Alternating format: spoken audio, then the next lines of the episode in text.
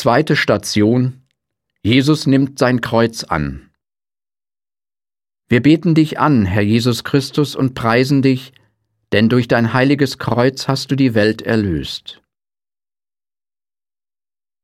Auf seine zerrissenen Schultern wird ein mächtiges und daher schweres Kreuz gelegt. Es ist stark genug, dass es ihn tragen kann, wenn er auf Kalvaria ankommt. Er nimmt es demütig und bescheiden an, ja, sogar mit innerer Freude, denn es soll die Erlösung der Menschheit werden. Gewiss, es ist so, aber denke daran, dass dieses schwere Kreuz die Last unserer Sünden ist. Es kam mit einem Schlag hernieder, da es auf seinen Nacken und seine Schultern fiel. Siehe da, o mein Jesus, was für eine plötzliche unvorhergesehene und drückende Last habe ich dir auferlegt. Und warst du auch in der ruhigen und klaren Voraussicht deines Wesens völlig darauf vorbereitet, du siehst ja alle Dinge, so taumelte dein schwacher Körper doch, als es auf dich herniederfiel.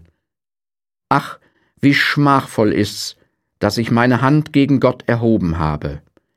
Wie könnte ich mir nur je vortäuschen, er würde mir vergeben, wenn er selbst es uns nicht gesagt hätte, dass er sich seinem bittern Leiden unterwerfen würde, damit wir Verzeihung bei ihm fänden. O Jesus, in der Todesangst meines Herzens bekenne und beklage ich, dass meine Sünden dir ins Antlitz geschlagen haben, deine heiligen Arme verwundeten, dein Fleisch mit eisernen Ruten zerrissen, dich ans Kreuz nagelten und dich langsam darauf sterben ließen.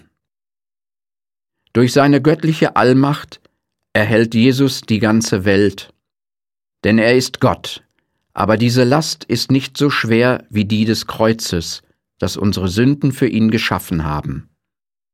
Unsere Sünden legen ihm diese Demütigung auf. Er musste unsere Natur annehmen und als Mensch unter uns erscheinen und ein großes Opfer für uns darbieten. Er hatte ein Leben der Erniedrigung zu bestehen und musste am Ende mit seinem Leiden und Tode durchhalten.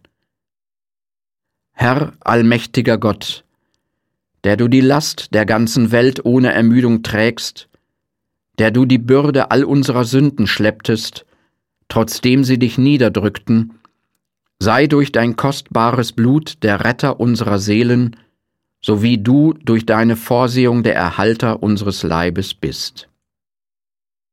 Heilige Mutter, drück die Wunden, die dein Sohn am Kreuz empfunden, tief in meine Seele ein. Quitet